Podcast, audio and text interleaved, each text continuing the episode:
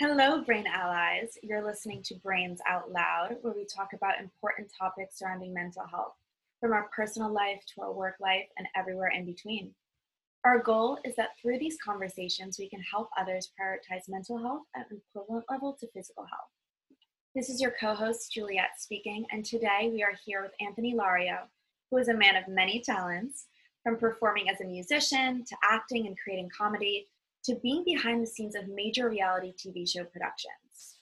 But all this glamour doesn't come without a cost. And today you'll hear about how Anthony's experiences in the performance industry have impacted his own mental health. Anthony, thank you so much for being here with us today.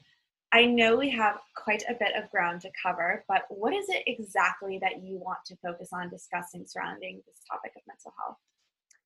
Well, I think it's important uh, especially you know now during the coronavirus that the entertainment industry is already kind of a wild place to navigate and now it's shifted even more because uh, you know it's based off of a communal experience multiple people being together and so that aspect is kind of stripped and so i just kind of think you know the navigation through the entertainment industry the people who work in it the very specific types of personalities um, how to compartmentalize using you know some of my experiences and then also on the other side of it being in front of the camera the performance aspect as well.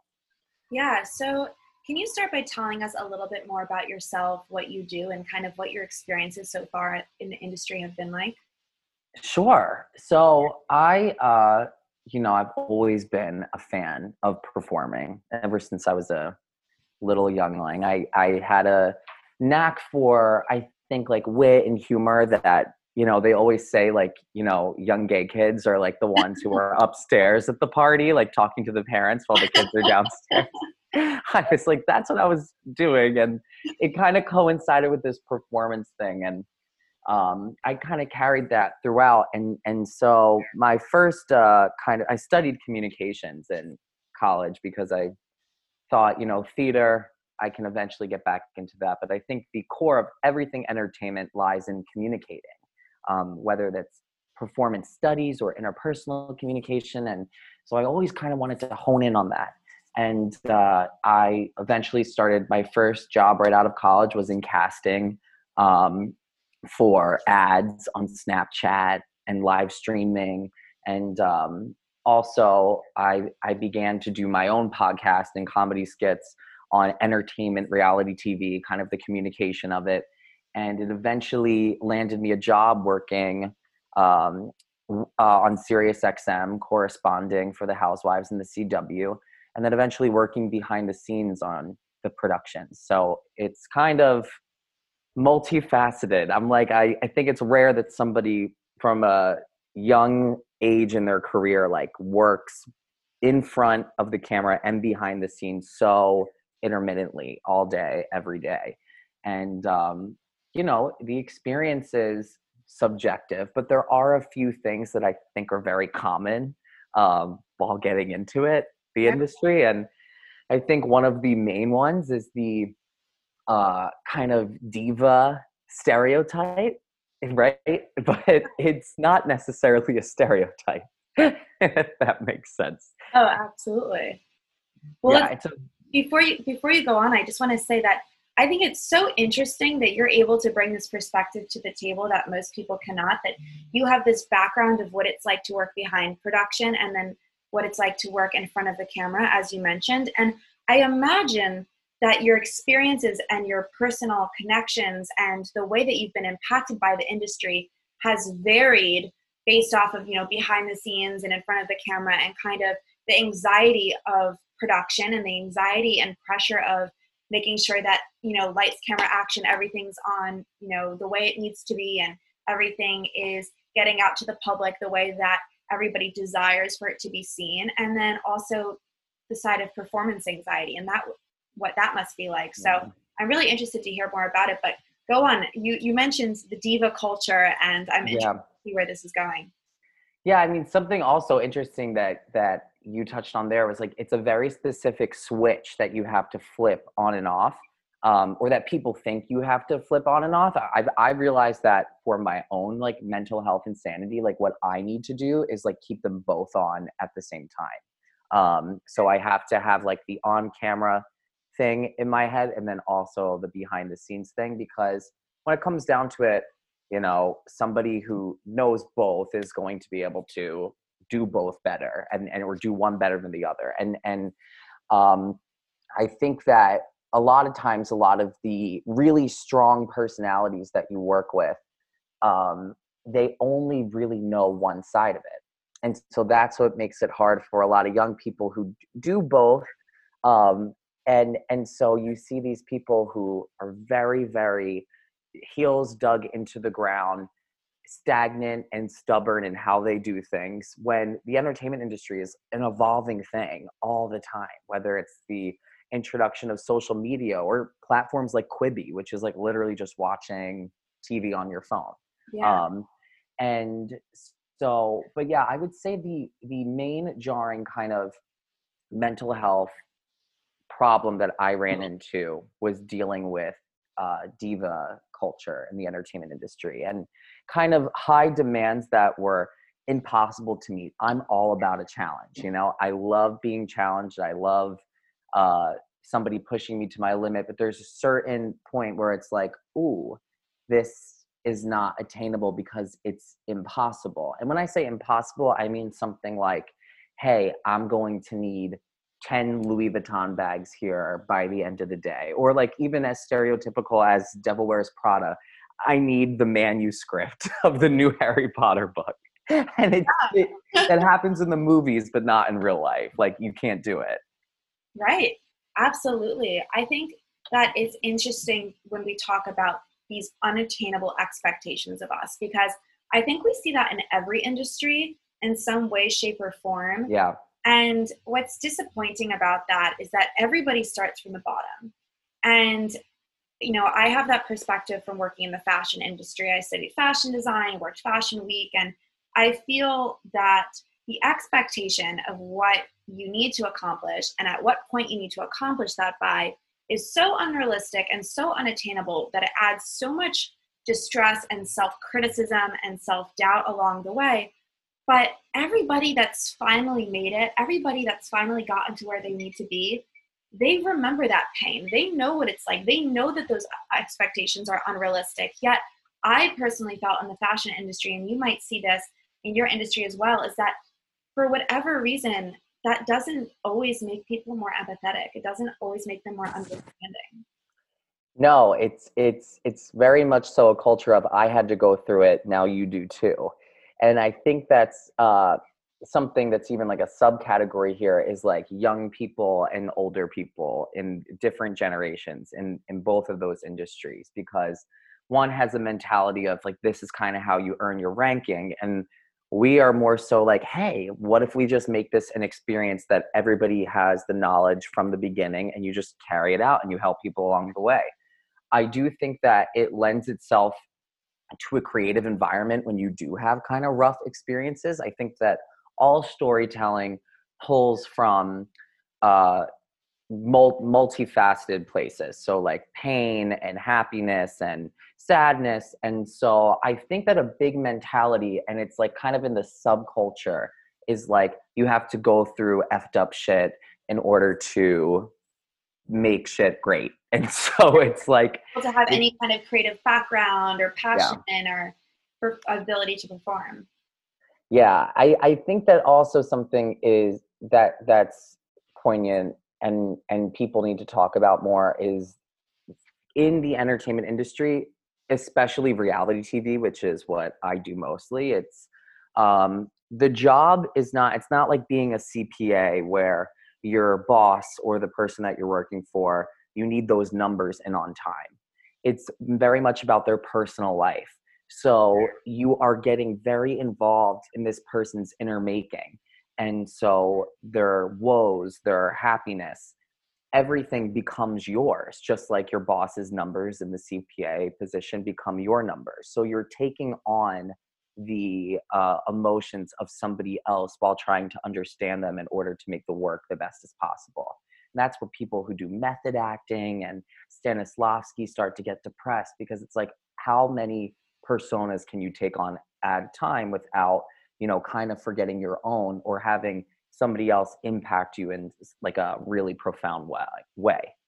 Yeah absolutely and i think you know something that you mentioned is how, how much of this can you take before you start to break down and before you become depressed or anxious and i think something that is so important that needs to be established is that the burnout rate is so high for people in you know the acting and performance industry and people in the fashion industry and again you know i'm just speaking comparatively from my industry to yours but both of them have this concept of the spotlight yep. and spotlight being on you and having to be on all the time and i think as you're moving up the ranks you have this pressure to show who you are who you're capable of being what your creative style is what your talent is all while trying to do the background balancing act of the person who's actually on stage, who's actually getting attention, who's actually getting the stardom and the fame. And the way that they treat you, regardless of how hard you've worked to get them to where they are, I think that's disappointing. I believe in other industries, there's this ability to, you know, you do a really good job and you get a raise or you get a promotion and you start to work higher and higher and higher. And your manager congratulates you on you know booking a deal or whatever it might be. But i think that in the performance industry it takes so much longer for someone to finally say well done. Congratulations. I appreciate you. I appreciate what you brought to the table today and how your hard work has contributed to mine yeah, I mean, I, I think that what's really interesting about that is that you can kind of see it in the numbers too. So, for example, like um, somebody who's on Broadway, like you get paid the same amount as an ensemble member as you do as a lead character, depending on your name. So, if you go into the show already with a big name, then you're going to get paid more for kind of cameo rights and stuff like that. But um, it's kind of impossible to get into Broadway or even film without being paid. Like it doesn't matter if you're better at acting, better at uh, you know, singing, dancing, if you're a triple threat, if you're in the ensemble, you're paid just as much as you are as a lead role in that industry. And so there's no really kind of I guess mo- motivation. I guess the motivation there is to be a big name, so then you can get paid more and going into another production. Yes. But then it's not just honing in on your craft; it's ma- it's being on, like you said. You have to have some sort of star sona. You know, you have to be this extra thing, just kind of like how a boss would want to be. You know, super commanding to gain respect. You have to have a persona on top of your talent to gain respect. Wow, that's really interesting. I think again, this is something that's so unique to the, you know, certain industries like acting and performing and, and being on Broadway. You know, it's not just what your GPA was in college or what your resume is, or, you know, something that someone was saying to me about acting. I had done an interview in the beginning of the summer with someone who was talking about the fact that when he goes to an interview, he not only has to think about am I going to be on? Am I are they going to think that I'm the right person for the role based off of how talented I am and based off of my conversation with them? But is my hair color the right color? Mm-hmm. Am I the right height? Am I tall enough? You know, are they going to be thrown off by my physique? Are they going to be disappointed by the color of my eyes? And that was something to me that, you know, really took me back as well because it's something that you don't think about.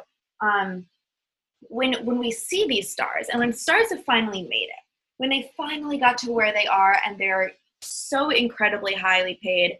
And i think that there is this you know half of the community or half of america or society believes well actors and actresses are way way way overpaid and and they don't deserve the credit that they get and they don't deserve you know the um the millions and millions of dollars they do for just acting. But hey, but how long did they have to work to get to that place? How long did it take for them to make a name for themselves? And how much of themselves did they have to sacrifice?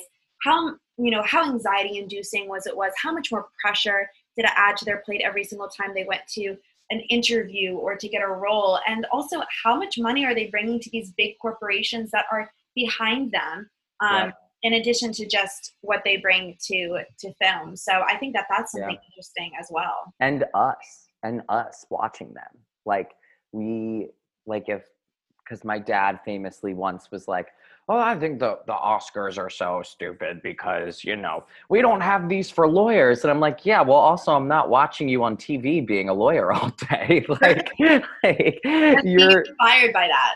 Yes. And so, of course, that the there's a lot of praise uh, and i think people don't understand how greatly they are influenced by art and music and culture because people are like well why are they getting so much praise? It's like well because you don't know. Subconsciously you might be doing things in your own life because you saw a movie last week on netflix and it's inspiring you to go get that job. It's like art dictates life and i think that people struggle with that. People often ask me like when i do interviews like uh, do you ever talk about politics and on your platform on your page or podcast? And i'm like yeah i do but something that i think is just as important if not more important is pop culture because pop culture is the politics of art and it's like that dictates more than anything how we treat other people how we vote how we do everything.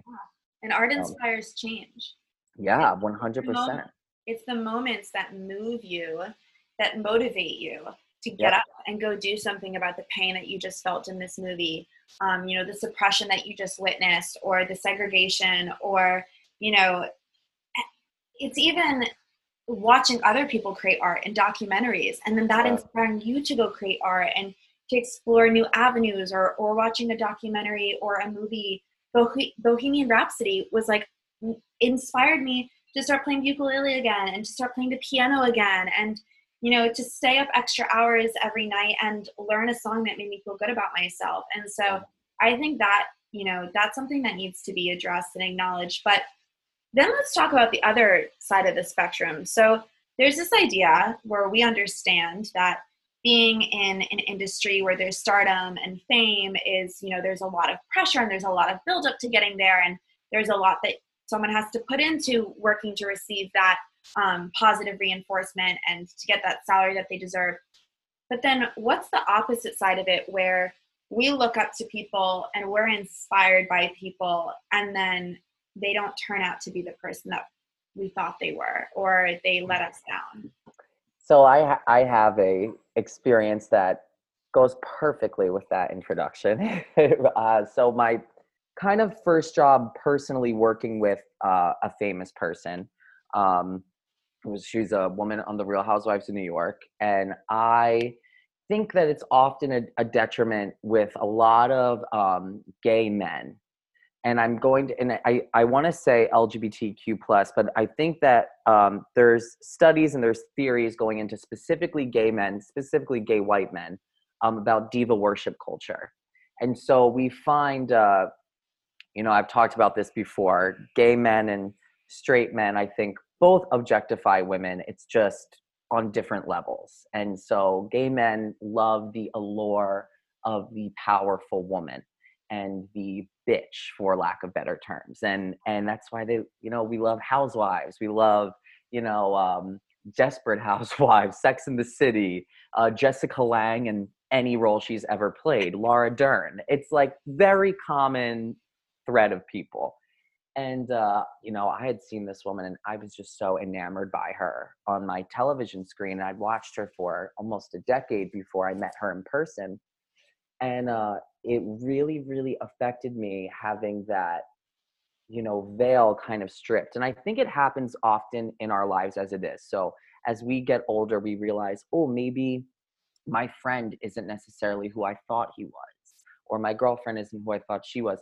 oh i'm realizing my parents are not superheroes. But it's even bigger to the aspect of when those people disappoint you you often listen to a song you watch tv and so having this other level of finding this person that was my escapism and realizing how she's just a person too who is can be awful who can be horrible and and really kind of abusive i was like holy crap like it really is an allure and and that's something that i had to really grapple with and decide whether or not i wanted to continue working in the industry because um, some of the stuff I experienced while working with her was not only, uh, you know, hard, it was like very mentally draining and not just mentally draining to the point where I'm like, I need to sleep. It's like I started getting into a habit, and I this is how I describe it to people. It's like, you know, somebody wakes up and they're like, okay, I'm awake. Time to brush my teeth, get in the shower, get my bag, drink my coffee, and I'm gonna go. When I would wake up, it was like, crap, I'm awake. Holy crap, I'm awake. Now I need to sit on my phone and scroll through YouTube for as long as I can before I have to brush my teeth, before I have to get a shower. Yeah. And so every second of my life was dictated with this dread. And it was like emotional terrorism, I describe it. It's awful. Um, and I often think if I did not have as thick of a skin as I do have that I've de- developed, uh, so it might deter somebody from working in the industry at all. This experience, and so um, I think it's helpful that we're doing this to let people know that these experiences are inherent in the industry. Doesn't make them right. Yeah. But there is a way to move on and to compartmentalize these experiences, and um, eventually afterwards, you will have it happen to you again. But when it happens to you again, you'll be prepared. You'll have your shoulder pads on, your knee pads, the helmet, and it cushions the blow. But it doesn't make it right, if that makes sense. There's a lot of things that aren't right, but unfortunately, we have to figure it out by ourselves at a certain point. yeah, absolutely. Well, I think there's two things that I want to touch base on. One is how it emotionally makes you feel to see someone that you look up to and idolize as fabulous and amazing and talented and realize that they have a cruel side to them and, and kind of what that does in terms of your motivation and your inspiration in, in the industry. And then mm-hmm. I also want to talk about the idea of, you know, you said these experiences tend to make us want to give up. They tend yeah. to make us want to break down.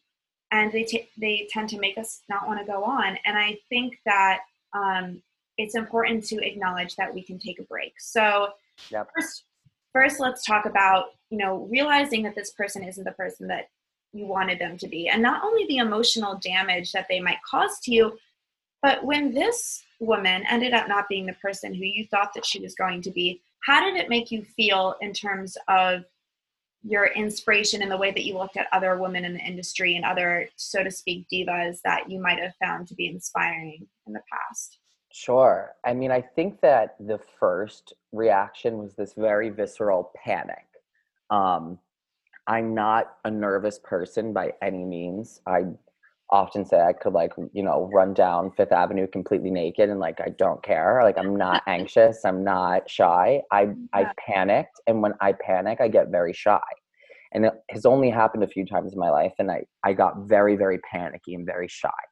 And um what it did to me was it affected um, one of my favorite things, which is art and TV and reality TV, because then what I started to do was I would watch other people and start picking up on these little nuanced habits that I had seen in my client on other people. Okay. And I was like, oh crap, I can't watch them anymore because they're an asshole. like I just knew. So then it's not helpful either because I'm starting to maybe wrongfully assume things about people that might not necessarily be true. Um, and that, you know, can create more blockings for yourself and your motivation to continue than that person who screwed you over even really meant to affect you. So I think the first thing in dealing with that for me had to come with giving myself more credit than I felt like she had taken away from me. Okay. Um, so taking every I guess it's kind of crazy to talk about it like this, but really honing in on everything that she admired me for and looking at these little pieces that I had gotten approval on, and then realizing these are the things that actually matter. That I was kind, I was charismatic, I was communicative, I was um, cre- uh, creative when it came to her own storyline. It's what I studied in school was trying to get into other people's heads and try to help them communicate. So I had taken those five things with me and said, these are mine they're not yours this is more credit you gave me than you can take away Wow. So that was really my first thing in moving forward. Um, and nobody can really help you do that. It's, uh, you know, it's a lonely experience because people in your life can say, Anthony, you could say to me, Anthony, you know that the stuff that she said about you or to you is not true. It doesn't matter because she still said them and it's still mm. how I felt. And the only person who can fix it is me. But something that I realized recently is when you feel lonely, it's when you're supposed to be alone. And it's the, one of life's biggest ironies. And so I took that feeling and said, okay, I'm supposed to be alone. I'm supposed to compartmentalize this and I can take a break. And it's okay for me right now to not have any motivation, to not have any inspiration. And it's okay for me to regroup and find that again, even if it's in a different facet of art or in a different facet of TV. Um, and I was lucky enough to be able to dive right back in with a different client and I now have more of an awareness and, and things to look out for. And I also know how to deal with personalities like that better. Um, so it's kind of crazy that I'm still working for the housewives and people on the housewives, but um, it's worth it. And that's something that I want to tell other people too. It's worth it to kind of stick it out, but not to the point where you are literally running yourself into the ground and it's okay to take a break, regroup, and realize you can go back. You can do it. Yeah, you touched on so many amazing points. I think the first being defining your own worth. And as you mentioned, anybody else giving you validation won't truly validate your feelings, it won't truly validate your self worth. And yep. so, if you are able to know what you're good for and know what you bring to the table and feel so confident that it will allow you to move forward knowing that whether or not people can acknowledge that on a 24 7 basis, it's still true. It's still true about yourself. And I think that comes with a lot of different things about our lives. You know, how do we see ourselves? You know, what is our sexuality? What is our self identity? Um, how do we want the world to, what do, what do we want the world to know us for? And as soon as we feel confident in who we have defined ourselves as, and we truly believe that that is the best version of ourselves, then anybody else saying something negative about who we've defined ourselves as cannot take that away from you. Because we yeah. can still walk away knowing that that still holds to be true regardless. And it becomes less scary to tell people who you are and less scary to show people who you are because you're less afraid of their criticism. But it's not to say that these people that we look up to or that we honor or if they're whose job it is to honor us can't you know cause us pain um, and yeah. cause us a little bit of self-destruction at times and so as much as it's important to say you know we are important and we are special and we are loved and we are capable of doing amazing things it's also okay to feel sad and disappointed when the people that we looked up to yeah. let us down or belittled us. And so it's kind of this wide variety of validation and where validation comes from and and how it feels to be invalidated. I, you know, when I was in school, when I was in fashion design school, I had decided from a very, very, very young age that I was going to be a fashion designer. At seven, I was like, this is what I meant to do. This is what I meant to be in my life. And I got to college and I went to fashion school, and my professors, who I idolized and I thought they were so talented and so amazing, and I would watch them sew and create and do art, and I was like, wow, that's amazing. I want to do that. And then they would look at the work that I created and they would destroy it and they would rip it apart and they would tell me that it was horrible and that they didn't know what I was doing and maybe I should try to go into merchandising and selling clothes instead of designing it because they didn't really know what was going on. And I mean, they took any opportunity to take who you were and to bring it down and to deter that. And so I came into this mindset where I would go home to my roommates who weren't in my major and they'd be like, "Oh my god, the dress you made is amazing." And I'd be like, "Oh no, it's so embarrassing. Like it's actually really, really bad." Yeah. Or I would say, "Oh, you know, I, I made this thing, but it's like really awkward and weird. And like, you know, I messed up on this here and there. And I would just constantly call out my criticisms to people. And that made them look at me differently and that made them start to feel like oh well i mean i don't know anything about fashion design so i guess if you're saying it's not good then it must not be good um, and i remember going into my senior critique and my professor had told me so many times that there was so many things wrong with my collection and that it wasn't good and that it wasn't um, interesting and that I didn't put enough time and energy into it, even though I knew that I had spent countless hours on it. Yeah. And she had someone, you know, from who was coming from Under Armour and someone who's coming from Lilly Pulitzer, and these people that were coming from these big brands, and they were coming to critique us and give us feedback. And I got up to give my presentation, and the first thing I said was, This is wrong with it, this is wrong with it, this is wrong with it. You know, clearly I'm not good at sewing, clearly I'm not good at this. And one of the women looked at me and she was like, What are you talking about? You're not good at sewing. What what do you mean? This is I'm impressed by this. Like she gave me all this feedback and and so my and I was talking about this experience with my therapist, and she was saying something that she did is that anybody that ever asked her growing up if, if she was smart. You know, people would be like, Oh, are you really good at your job? Like, and they kind of give you the opportunity to tell you whether or not they are. And they say, yeah. Are you really good? Are you really smart? Like, are you good at math? Do you think you're going to do well on this exam? And my initial response and instinct was to always tell people, like, no, I'm probably going to fail this. Or, like, I don't know, I'm really stressed out about this. Or, like, no, my boss has been such a bitch to me today. Like, she doesn't like me. And she was saying, like, you need to always tell people, like, I am smart. I'm yes, I'm going to do really well on this exam. Yes, I'm going to kill this collection. Yes, I'm going to um, get this promotion. I know I'm going to get this promotion. Because yeah. the more that we tell other people that we may or may not, because we don't want to come off as cocky or we don't want to come off as too confident, the more we're deterring our own self worth day after day after day. And the more that we surround ourselves with people who don't believe in us because we don't believe in ourselves, the less capable we are to going to be at creating these masterpieces and these works of art and these opportunities in our lives and our careers. You're so right. And so many things that you said there, I, I can relate back to myself in so many ways. It's, it's really true what you said about the, um, and, and we got to be careful too, not to develop, there's, there's a healthy, right? So we look at these people like your professors or for me, my client that was like the Miranda Priestly of housewives. Like we have to draw a very fine line between having empathy for them and understanding why they're acting the way that they are towards us and developing Stockholm syndrome.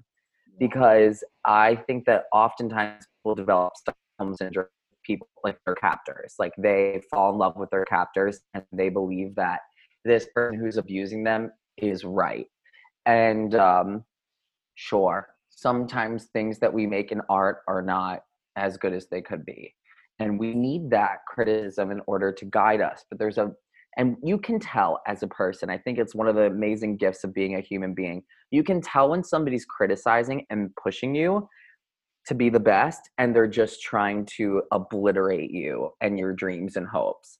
It's very very clear and i think people often say well like what are the facts there? Like facts over feelings. And it's like babe, we are human beings and we are made differently than other species, and that's why we have feelings, and a lot of other things don't. so yeah, feelings inspire us, and there's there's just a there's just a fine line between constructive criticism and abuse. Yeah, that's what it is. Yeah, yeah, and it's it's interesting. In order to have yourself be validated, we have to stop. Uh, at least I had to stop looking for other people to criticize the person who I felt like was abusing me. So, you know, and I kept looking for like people to be like, well, she's a bitch, right? Like she's horrible. She's she's this. She's a maniac. I had to realize, okay, my experience with her is this. I don't need her to get fired or I don't need her to get a fine or a penalty in order for my feelings to be validated.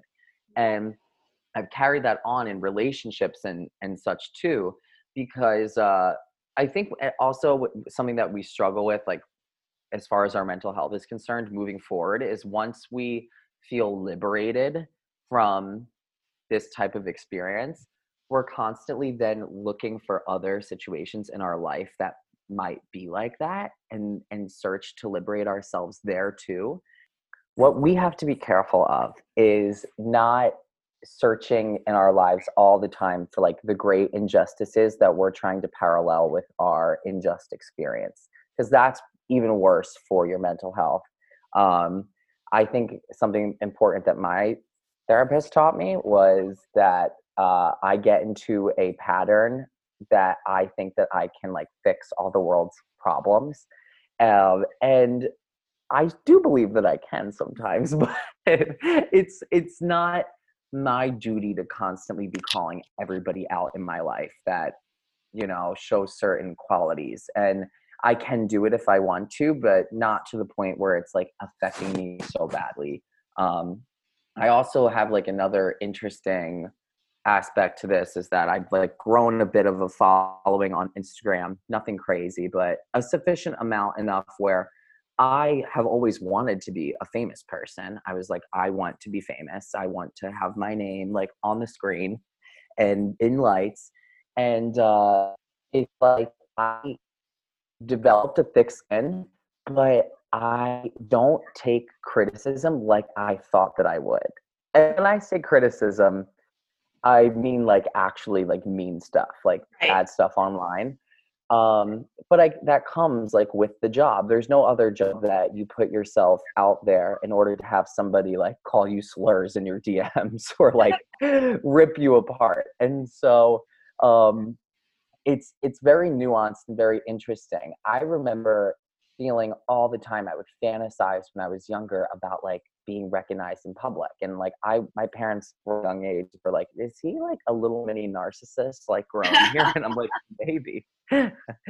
But um i could be but um that's undiagnosed i'm not but um i the first time i ever got recognized like with my small like group of following i was in the airport last year going to boston. This girl in the airport she's like oh my god are you anthony can I take a picture with you? Blah, blah, blah. I, I follow you and I've seen you on this and this. And it was one of my entire life. It was you you froze for a second. It was what? One of the worst experiences of my entire life. Really? It was horrible. And it w- wasn't anything she did. Um, she was as sweet as could be, I felt like naked. And I thought, like, oh my God, I'm the type of person that can run around naked. I'm the type of person that can expose myself. There was something about the crossover from like the attention here and the attention in person. And it made me feel like I had to be on and I had to perform. And it made me develop a little bit of more empathy, which actually helped me mentally to figure out why this woman Dorinda from the Housewives was so horrible to me. And I felt like, oh, okay, she this feeling that I'm having right now, she's feeling all the time. Her job never ends. I had the ability to go home at 6 p.m. She has the option to be in her apartment and still be famous online. And then right after that, she has the option to go outside and go to Starbucks and still be recognized. So her job never really ends. And so I guess that's something that's kind of, you know, nuanced within the entertainment industry when you're a famous person is that your job is just never over. And that can be really draining on your mental health, I'm sure. If I was so, you know, shocked by my one experience at that time of being recognized, I can't imagine what she was going through. Yeah, absolutely. Yeah, I think that's a really good point. And it's yes it's interesting because you started that off by saying there's having a there's a difference between needing to have sympathy for someone and needing yeah. to have empathy for someone and then understanding why they are the way they are and what is causing them to act the way that they're causing. And that all comes back to our mental health. You know the way that she was being impacted by the industry that she was in was clearly affecting her mental health and her ability to treat others a certain way. And you know, part of that is very, very much her responsibility. And part of that is mental illness and it's a mental health issue.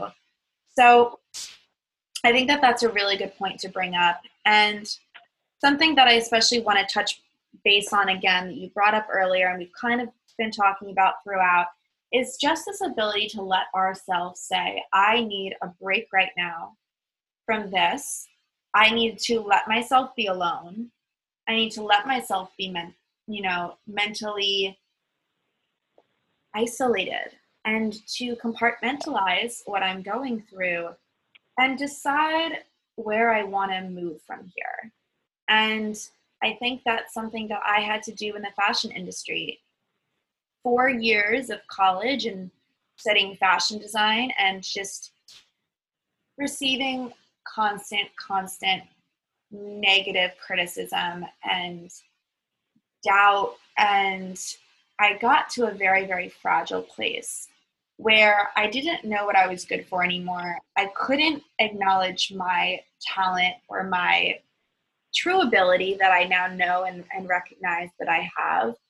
And because of that, I needed to take a break.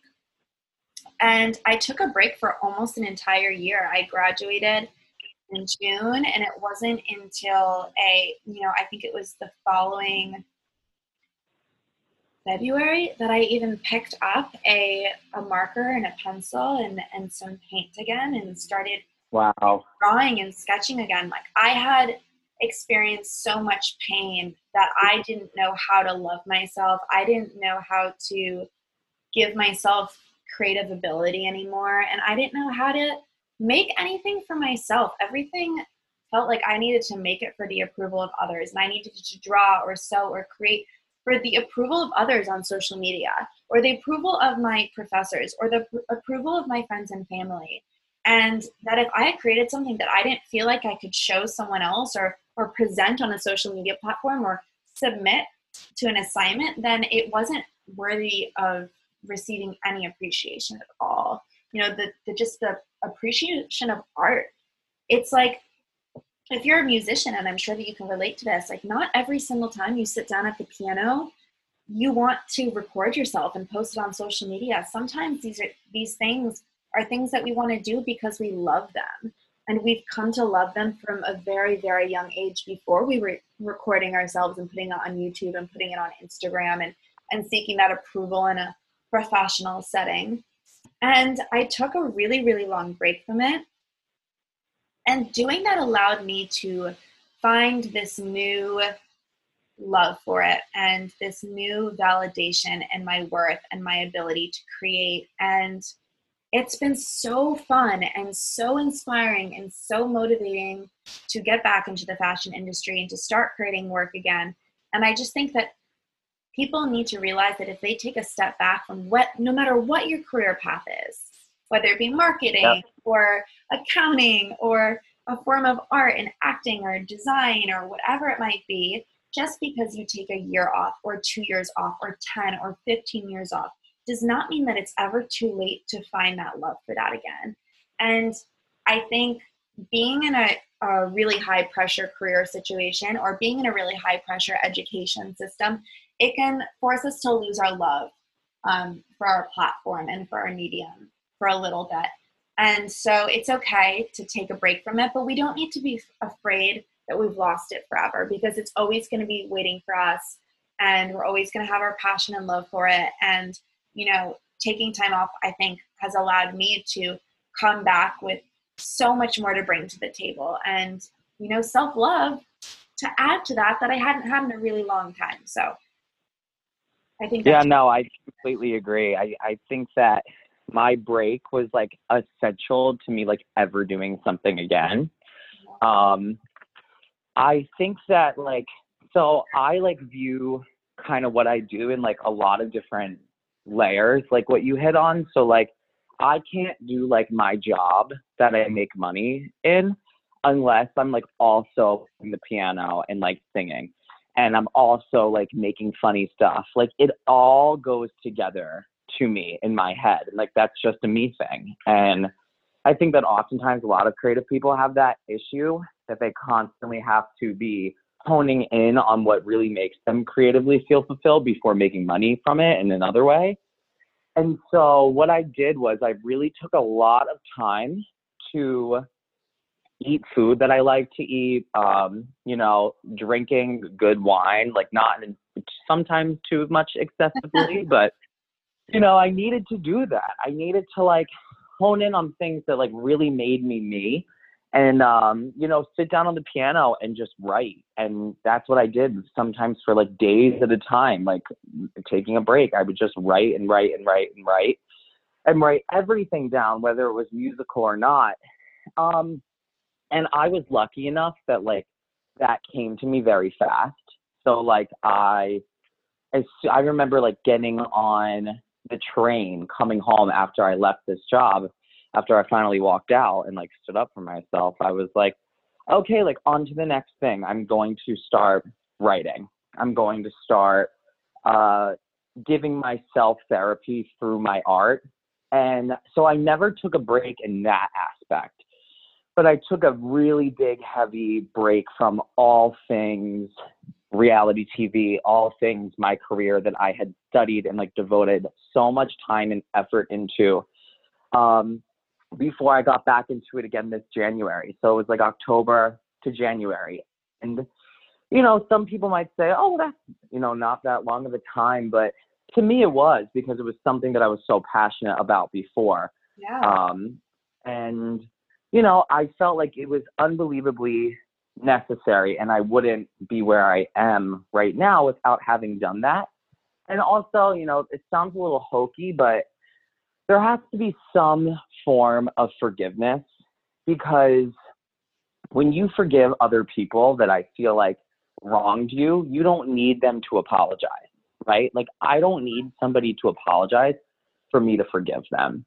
And I never used to be able to understand that quote unquote narrative, but I think I get it more so than ever now because I think that you kind of take back your power when you do that. If you're so angry at somebody and you're so unbelievably uh, obsessed with what you were wronged with and how you felt, um, you're just letting that person like still have that power over you. So if there's no chance for accountability for that person, forgiving them just brings all the power back to you. And I think that's the most important thing. Yeah. And you know, I could really take some of that advice and and put it into action. So I'd love to hear more about your healing process or your forgiving process because or how you even start to forgive someone because I think for me it's I'm a very naturally forgiving person and I forgive, you know, my exes and my relationships. I forgive my family and my friends very easily because these are people that I loved um, and respect. And I am able to understand that people make mistakes. I think even if I decide to cut off someone in my life or a friend or an ex boyfriend or whatever it might be, I'm able to forgive and move on. But I do yeah. think that I have the hardest time forgiving people who have made me feel so badly about myself in terms of my creative abilities or you know i think the people that i hold the most resentment in my heart towards in my life are mm-hmm. my high school sports coaches and my like college professors who told me that i wasn't shit and that i wasn't going to be shit and i think that as much as i know that they were wrong and i truly believe to my core that they were wrong i have a hard time forgiving them in the sense that I feel totally moved on from it. Yeah. I mean, I think this is like kind of a thing that supersedes forgiveness, just kind of like supersedes everything. Like, and, and I'm like the opposite of you in a, in that way. I'm a very resentful person and like a very vengeful person. And I've had to like kind of obviously put that on the back burner in order to navigate through life in like a quote unquote normal way. Yeah. Um, and so I've had to like really, and you know, therapy didn't really help me with it. Uh, the words of friends and family didn't help me with it. It was kind of a journey that I to figure out on my own, primarily through like writing and playing the piano. And I realized that there's multiple components to it. The first uh, step to is empathy, right? right. Um, and so that very careful, cautious empathy, though we can call it controllable, cautious empathy, um, because you don't want to make excuses for somebody, right?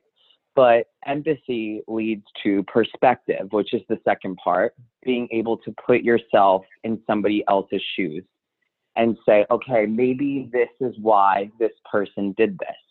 Or maybe this is why they wanted to make me feel this way. And while it doesn't excuse the behavior, you can kind of relate it back to own experiences in your life where you maybe had done that to somebody without even knowing it. Yeah. Then once you get there, you realize lack of malicious intent. So once you get to that point, you say, okay, this person might have meant to hurt me, but not necessarily meant to hurt me at the same time. They just wanted to hurt a person. It had nothing to do with me, Anthony, or Juliet. They just wanted to hurt a person. So we're on our fourth step now. So, first, it's empathy that leads to perspective, which leads to realization of lack of malicious intent. And then the last part is the most important for me, which is finding control in the uncontrollable and finding solace in that uncontrollability. so when something is just so haywire that you can't control, sometimes you need to just sit there and let the tornado pass through. You need to sit there and let the fire burn until it's done burning you can fill up as many buckets of water as you want and try to put that out. Well, that fire is not going to go out. You're just going to left be left even more exhausted. So finding solace in that uncontrollability is hard. I'm telling you, it's not an easy thing. But once you kind of throw your hands behind your back and surrender to that feeling, you're not actually surrendering to it. What you're doing in that moment is giving yourself the break that you need.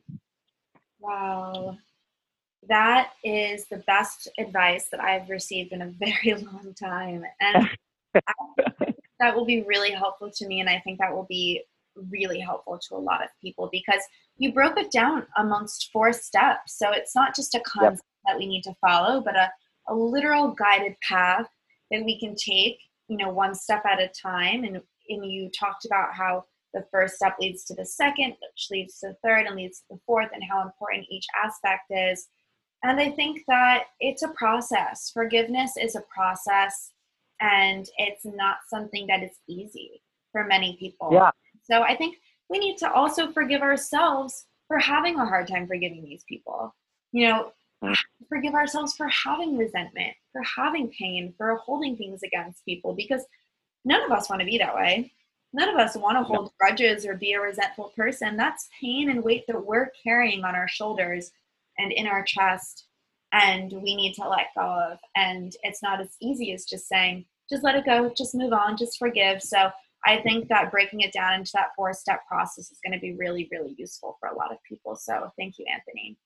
Yeah i hope so. And i i think that the most important uh, the most important thing that people need to recognize with it is that um, empathy does not always equal you know, falling back into the same habit, right? And so I think that's oftentimes how people, whether it's your career, which we've been focusing on mostly today, or it's like your relationship with your partner or your parents or your family, like you can have empathy and also separate too. You can forgive somebody without the intent of redeveloping a relationship.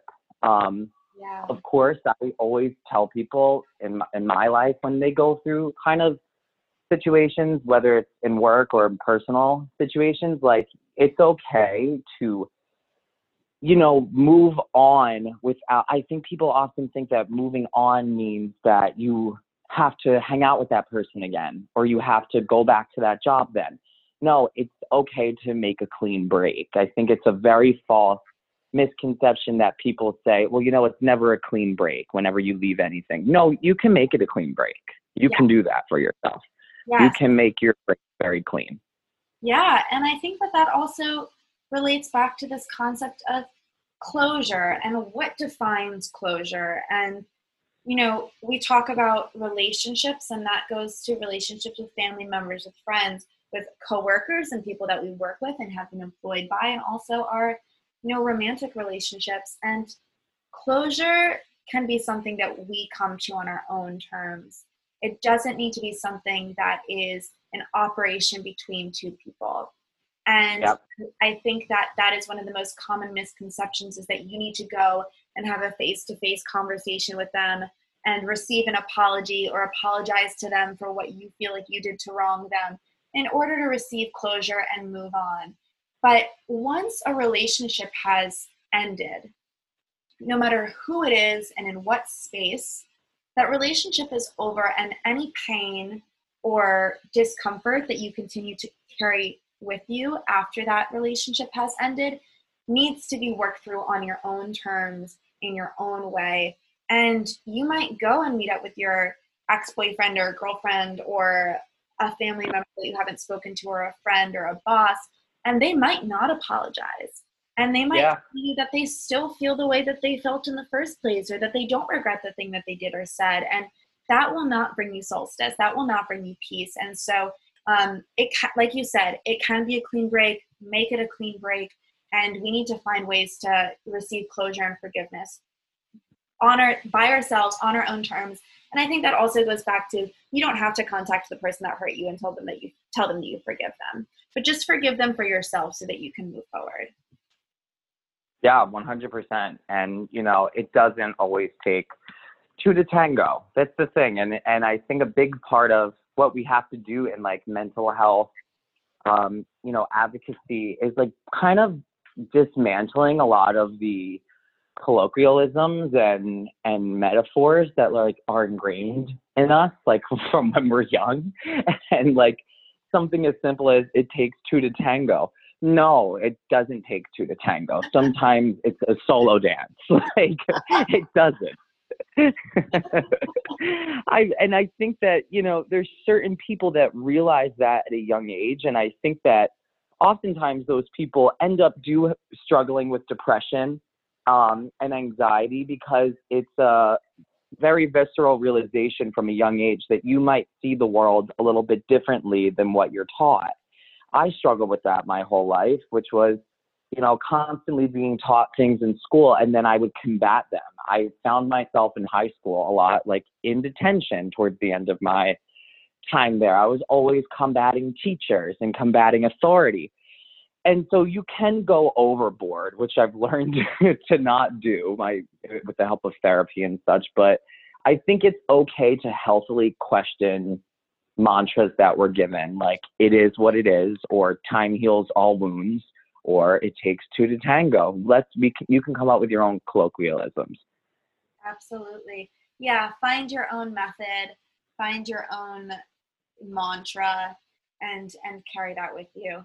Well, Anthony, this has been such a fantastic conversation and interview. I'm so glad that we were able to do this today because I knew that you were going to bring so much insight to our listeners, but you've really taught me a lot today too and and helped me come to a lot of conclusions that I needed to come to in my own life and in terms of forgiveness and uh, how we move forward in the industry that has wronged us or how we move forward or uh, you know surrounding ourselves by our coworkers or our loved ones that we feel have let us down. So thank you for all of your insight today. And we've got to do this again another time. We've got too much too much ground to cover and you've got too much amazing insight. I would absolutely love to. And thanks so much for having me on. Seriously, it's been a pleasure. Of course. That was Anthony Lario. He is amazing. And Anthony, why don't you plug your Instagram so that our listeners can go and see your singing and comedy and piano playing and so on and so forth? Oh, for sure. You guys can find me on Instagram at Anthony Lario, A N T H O N Y L A R I O. Amazing. Okay, Anthony, we'll be in touch soon. Thank you.